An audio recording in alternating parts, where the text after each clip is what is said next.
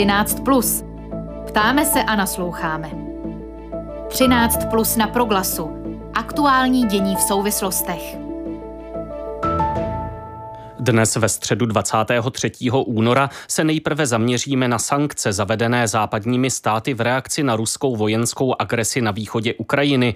V druhé části přineseme rozhovor se zvoleným děkanem Evangelické teologické fakulty Univerzity Karlovy Janem Roskovcem. Dobrý poslech přeje Filip Braindl. Evropská unie, ale také například USA, Velká Británie, Japonsko či Austrálie zavedly nové sankce vůči Rusku v reakci na vojenskou agresi na východě Ukrajiny. Týkají se například ruských zákonodárců a také bank. Jde o zákaz vstupu na dané území a zmrazení aktiv či omezení přístupu na finanční a kapitálové trhy Evropské unie. Jak účinným nástrojem tyto sankce jsou a nakolik dopadnou i na země, které je vyhlašují. Tématu se budu věnovat s hlavním ekonomem ekonomem společnosti BH Securities Štěpánem Křečkem. Dobré odpoledne. Neodpoledne přeji. Ty sankce zavedené Evropskou unii kombinují nějaké plošné kroky v tom omezení přístupu na kapitálové trhy nebo obchodování s Donbasem se sankcemi namířenými vůči konkrétním lidem, jako je třeba ruský ministr obrany Sergej Šojgu. Eh, co z toho je podle vás pro ten režim Vladimíra Putina nejbolestivější, pokud vůbec lze ty kroky takto hodnotit? Myslím, že v prvé řadě Vladimír Putin byl zřejmě rád, že eh, to první kolo sankcí není příliš razantní. Eh, Evropská unie si pochopitelně nemůže vystřílet všechny náboje hned ten poprvé eh, a Vladimír Putin určitě počítal s tím, že když vtrhne do Donbasu, že to bude mít nějaké následky ale zatím eh, ty sankce jsou spíše cílené na konkrétní eh, lidi, eh, zhruba na 300 poslanců státní dumy, na další vysoké představitele.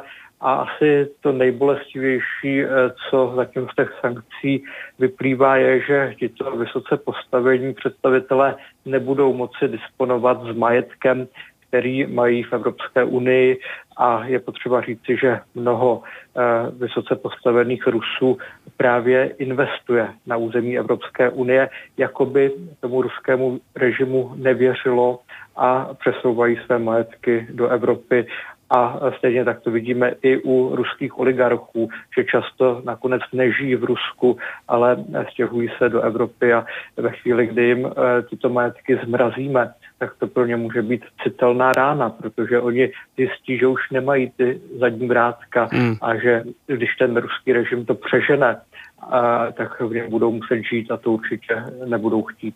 Každopádně teď dávají ruští představitelé navenek najevo, že tento typ sankcí očekávali a v zásadě si z nich nic nedělají. Jak vlastně vyhodnocovat účinnost těch sankcí, když některé efekty jsou třeba nepřímé nebo se projeví v delším časovém období?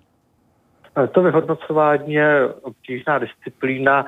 V prvé řadě se můžeme dívat na to, jestli Vladimír Putin změní svůj postoj, jestli potáhne dál na Kijev, nebo jestli uh, zůstane tam, kde je a již nebude nadále postupovat v té agresi. Potom také můžeme vyhodnocovat, eh, jak se vyvíjí ekonomika Ruska. Nicméně otázkou je, jestli všechna publikovaná data z Ruska budou relevantní, jestli nebude docházet třeba ke statistickým švindlům, tak aby se právě maskovaly ty efekty sankcí. Takže to vyhodnocování určitě nebude jednoduché a tím, že ty sankce v případě vstupující agrese budou přibývat, tak eh, bude těžké rozlišovat mezi tím, jestli zabrala první vlna sankcí, druhá vlna sankcí nebo některá z dalších hmm. Eh, tu otázku jsem pokládal i proto, že jsou hlasy slyšet, eh, které spochybňují účinnost těch sankcí, respektive třeba poukazují na to, že ten efekt sankcí se negativně projeví i u nás. Dá se říct, že je tady určitá úměra eh, v tom smyslu, že čím tvrdší ty sankce jsou nebo by byly, eh, tak eh, tím spíše také dopadnou i na ty, kdo je vyhlašuje? Ano, určitě to platí. Žádná sankce není bez nákladů a postihne tedy nejenom Rusko, ale i tu protistranu, tedy Evropskou unii, Velkou Británii, Spojené státy a další. A teď je tedy otázka toho, jak budeme designovat jednotlivé sankce, tak aby to mělo na Rusko více negativní vliv než na nás. Ale určitě eh, nepůjde docílit toho, že bychom tady neměli žádné dopady těch sankcí na našem území a všechny ty dopady byly jenom v Rusku. To určitě nelze očekávat a také je potřeba si uvědomit, že samotné Rusko může reagovat na uvalení sankcí tím, že eh, například udělá recipročně některé sankce zase na nás, na Evropskou unii. Takže ta situace je velice složitá a eh, bez pochyby bude mít své náklady jak ekonomické, tak vidíme, že teď má i bezpečnostní. Hostem 13 plus je hlavní ekonom BH Securities Štěpán Křeček. Zástupci některých českých firm, které podnikají v Rusku, vyjadřují obavy o další existenci tohoto podnikání. Na druhou stranu třeba prezident Svazu obchodu a cestovního ruchu Tomáš Prouza říká, že pro český export je Rusko méně významné než například Belgie a kdo v Rusku podniká, musí počítat s nevyspytatelným chováním té země. Jak moc se Česko a Rusko vzájemně potřebují či nepotřebují, pokud to tedy vezmeme čistě ekonomicky? Pan Prouza má určitě pravdu v tom, že Rusko pro náš export není klíčovou zemí. My drtivou většinu exportu vyvážíme do zemí Evropské unie. Nicméně Rusko je eh, obchodním partnerem eh, a pro některé konkrétní firmy i důležitým obchodním partnerem, takže z pohledu konkrétních subjektů na českém trhu to samozřejmě může být problém, byť z toho makropohledu to tak velký problém nebude. Co může být eh, o něco zásadnější, tak eh, my na Rusku jsme energeticky závislí. Hmm. A jestliže ty sankce se dostanou do fáze, že Rusko třeba začne odklánět eh, své dodávky ropy, plynu, uhlí do Evropy, tak eh, my se tady budeme dostávat do složité situace. Určitě to bude mít výrazný inflační tlak a jelikož teď už zažíváme energetickou krizi, kdy jsou ceny energií velice vysoké, tak ta situace se tímto může ještě zhoršovat. Takže z tohoto pohledu je pro nás Rusko důležité. Někdy se s nadsázkou říká, že Rusko je vlastně taková benzínka pro Evropu a jak všichni víme, tak benzínky potřebujeme. Hmm. Um vy jste na začátku řekl, že tohle kolo sankcí pokládáte za takový úvodní vklad těch západních zemí do dalšího vývoje situace a že tyto země strategicky nevystřílí všechny náboje. Před tou ruskou invazí se v souvislosti s možnými sankcemi mluvilo o odpojení Ruska od mezinárodního platebního systému SWIFT. Je tohle typ té velmi citelné sankce, která ale také Eh, velmi bolestivě eh, zasáhne celou společnost, nejen třeba tu eh, ruskou politicko-biznisovou elitu? Ano, i když se ruští představitelé snaží tvářit, že by jim to nevadilo, tak opak je pravdou. To by bylo obrovsky bolestivé opatření. Rusko by tím vlastně nemohlo financovat svůj export ani import.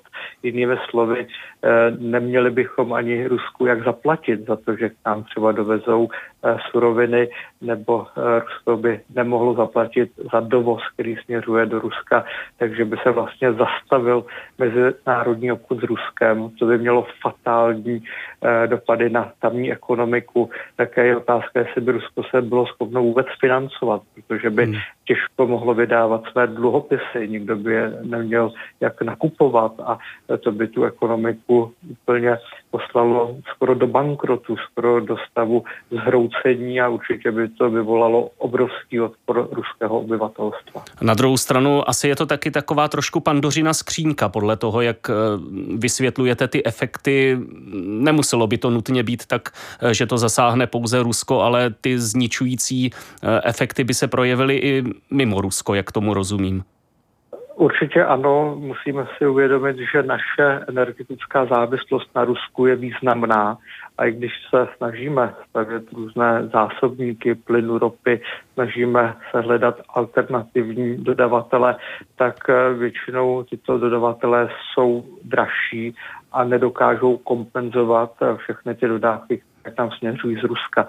Takže pro nás je důležité, aby vzájemný obchod mohl pokračovat, protože jinak bychom se zase dostávali do složité situace v energetice a tím krajním případem, který doufám, že nikdy nenastane, je, že by se Evropa dostala do situace blackoutu, což by také mělo pro nás zničující hospodářské důsledky a možná by to mohlo vést i k rozvratu naší společnosti.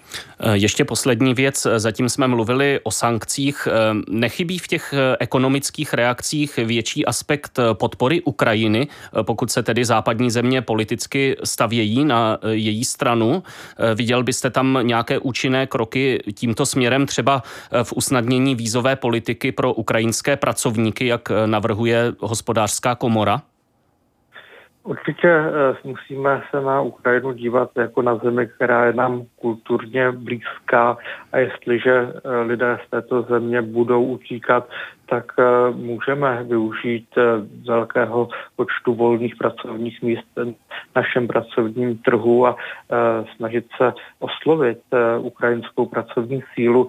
V takovém případě bychom ale měli být opatrní a vydávat třeba jenom dočasná pracovní víza a v případě spokojenosti zaměstnavatelů bychom pak tato víza mohli prodlužovat, tak aby jsme byli spokojení jak my, tak i Ukrajinci, kteří zde mohou najít působiště. Konec konců s Ukrajinci už máme zkušenost a například naše stavebnictví by se bez nich vůbec eh, nemohlo obejít. Hmm. Eh, samozřejmě ty sankce, eh, které směřují na Rusko a celá ta situace má pak i zničující dopad na ukrajinskou ekonomiku. Logicky teď se nenajde mnoho investorů, kteří by chtěli rozvíjet Ukrajinu. Spíše se investoři z této lokality stahují pryč a to samozřejmě Ukrajině velice škodí. Hostem 13 plus na rádiu Proglas byl Štěpán Křeček, hlavní ekonom společnosti BH Securities. Děkuji za vaše odpovědi. Naslyšenou a hezké odpoledne. Také vám děkuji. Naslyšenou. Krásné odpoledne. 13 plus. Do středu dění. Evangelickou teologickou fakultu Univerzity Karlovy povede dosavadní proděkan Jan Roskovec. Rozhodl o tom akademický senát školy. Nového děkana jmenuje rektorka Milena Králíčková. Čtyřleté funkční období začne 1. června. Odborník na nový zákon a duchovní Českobratrské církve evangelické Jan Roskovec byl jediným kandidátem. Teď je hostem 13 plus na rádiu Proglas. Dobré odpoledne. Dobré odpoledne. Jak, jak vnímáte tu skutečnost, že jste byl jediným, kdo přijal tu nominaci a ucházel se o děkanský úřad? No, jakkoliv se to může zdát trošku zvláštní, na naší fakultě to zvláštní není. Tak tomu bylo i u mých předchůdců. Eh, je to vlastně jakási tradice, že k tomu výběru dochází spíše ještě v jakýchsi předběžných neformálních jednáních a eh, někdo se prostě rozhodne, tu službu vzít eh, na sebe, tak tomu bylo i v mém případě. Takže jste prošel nějakými v uvozovkách interními primárkami a akademický senát eh, to pak pouze potvrdil. Ano, ty primárky měly ale spíš formu jakýchsi neformálních rozhovorů a úvah. Rozumím. Eh, ve své vizi, kterou jste prezentoval akademické obci, píšete, že nepokládáte za nutné vést fakultu nějakým novým směrem. Eh, zeptám se, na co se tedy chcete zaměřit eh, při tom udržování kurzu, jak jste to nazval, kde tedy bude potřeba vzít to kormidlo pevněji do ruky? Tak nepochybně udržování kurzu neznamená prostě, tak jsem to tam také napsal, přivázat kormidlo, eh, nechat tu loď plout. Ehm, nepochybně eh, přijdou výzvy, které bude potřebí eh, řešit jednou z takových docela konkrétních výzev hmotné povahy je teď přestavba fakultní budovy, která nás očekává.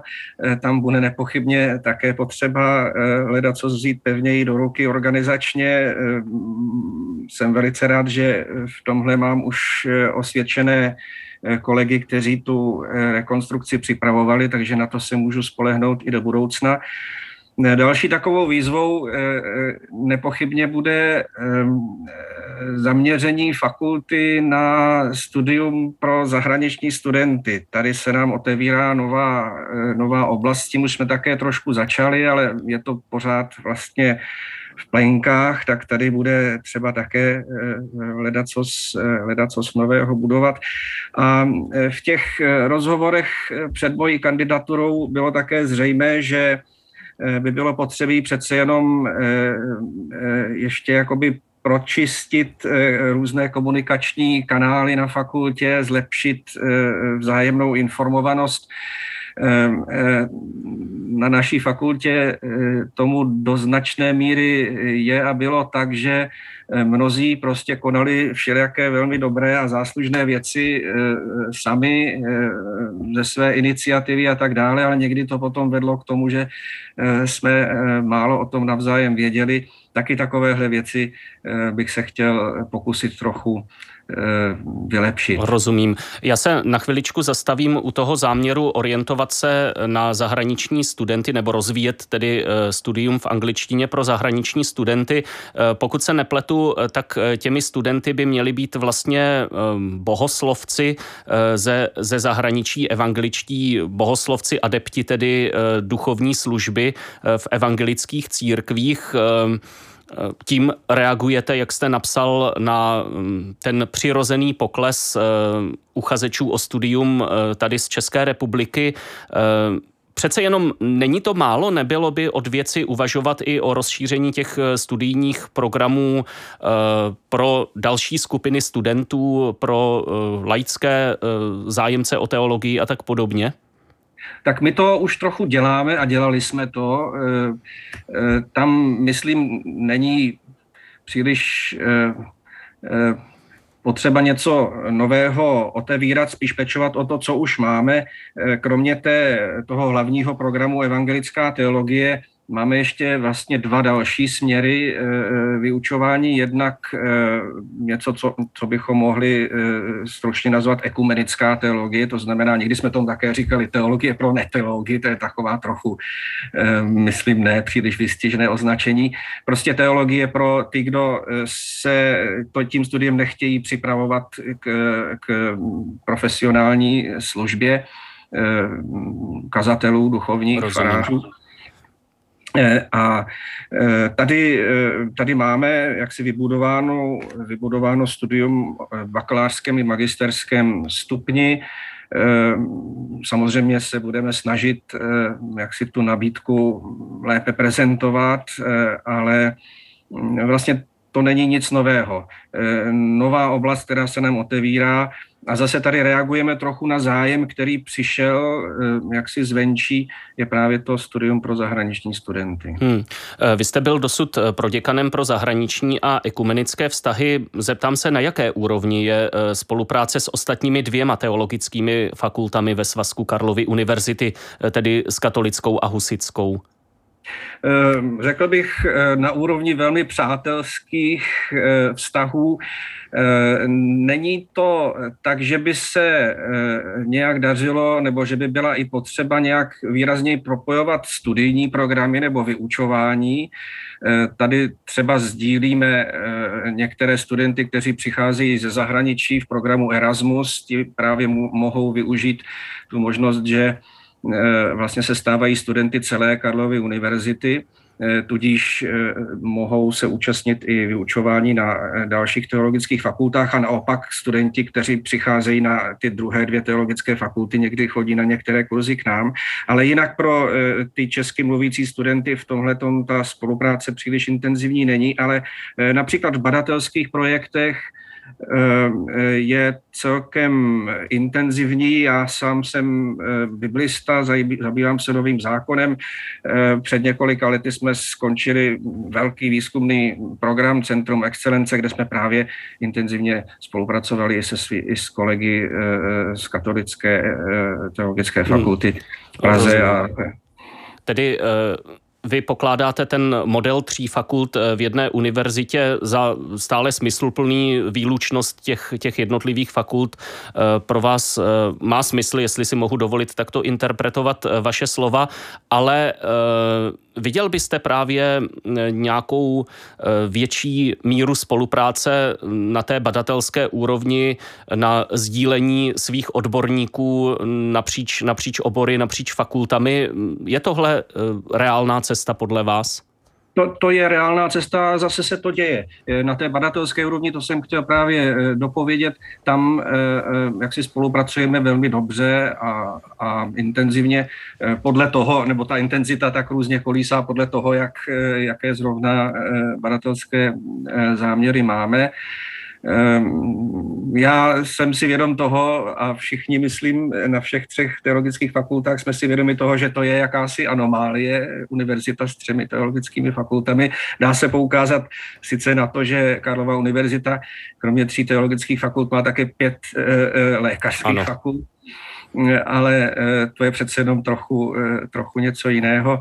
Ale zatím se skutečně zdá, že eh, ty teologické fakulty tu svoji samostatnou existenci jsou schopny uhájit právě i rozdílnými důrazy, s kterými tu teologickou, to výuku teologie kombinují. Naše fakulta má jakousi takovou tu druhou větev, druhou nohu, na které stojí sociální práci Eh, to bych rád zdůraznil, eh, to, je, to už se stalo vlastně jakýmsi zřetelným důrazem eh, profilem naší fakulty, zatímco třeba Katolická teologická fakulta se zaměřuje na, na dějiny křesťanského umění, Eh, Husická teologická fakulta, eh, na východní teologii a tak dále.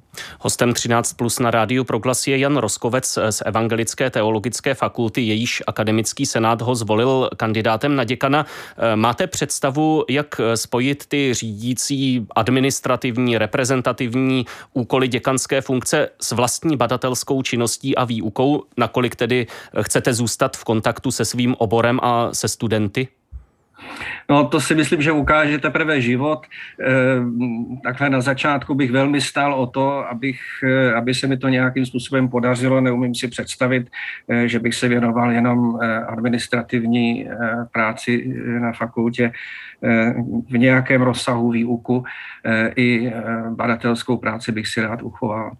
Ještě poslední otázka. V době nedávných zimních olympijských her v Pekingu eh, vaše fakulta z rozhodnutí akademického senátu vyvěsila ujgurskou a tibetskou vlajku jako výraz solidarity s utlačovanými národy uvnitř Číny. Eh, ptám se teď obecně, vnímáte nějakou společenskou úlohu té školy v tomto smyslu, tedy reagovat eh, na podobné události, které se nějak dotýkají obecných základních hodnot? No, myslím si, že to eh, jaksi k poslání veřejných institucí, jakými jsou i vysoké školy, patří. My tady musíme eh, jít eh, takovou jaksi opatrnou úzkou cestou. Na jedné straně eh, akademická půda by měla být eh, eh, do značné míry neutrální, otevřená různým názorům a tak dále. Nedělá jí rozhodně dobře, když by se zapojovala do nějakých jaksi intenzivních politických snah a to je, to, to je na jedné straně důležité. Na druhé straně ovšem eh, v určitých případech, a my jsme tenhle, ten, eh, tenhle tuhletu situaci považovali za do značné míry jaksi výjimečnou nebo extrémní, že eh, je myslíme si potřebné prostě svůj názor, svůj postoj vyjádřit a akademický senát v tom textu, který, kterým tenhle, tohleto gesto doprovodil, odkazoval také na to, že eh, jak si nejsme v tom sami, že se tu opíráme o usnesení eh, Senátu eh, České republiky z června loňského roku, kde právě senátoři nedoporučovali politickou účast, politické potvrzování toho, co se v Číně děje tím, tou účastí na olympijských hrách. Hostem 13 plus na rádiu Proglas byl Jan Roskovec, zvolený akademickým senátem Evangelické teologické fakulty jako kandidát na děkana této vysoké školy. Funkční období by mu mělo začít v červnu. Děkuji vám za rozhovor, pane doktore, přeji, ať se daří vám i fakultě. Naslyšenou a hezké odpoledne. Děkuji za přání, za pozvání, také přeji vám i posluchačům hezké odpoledne.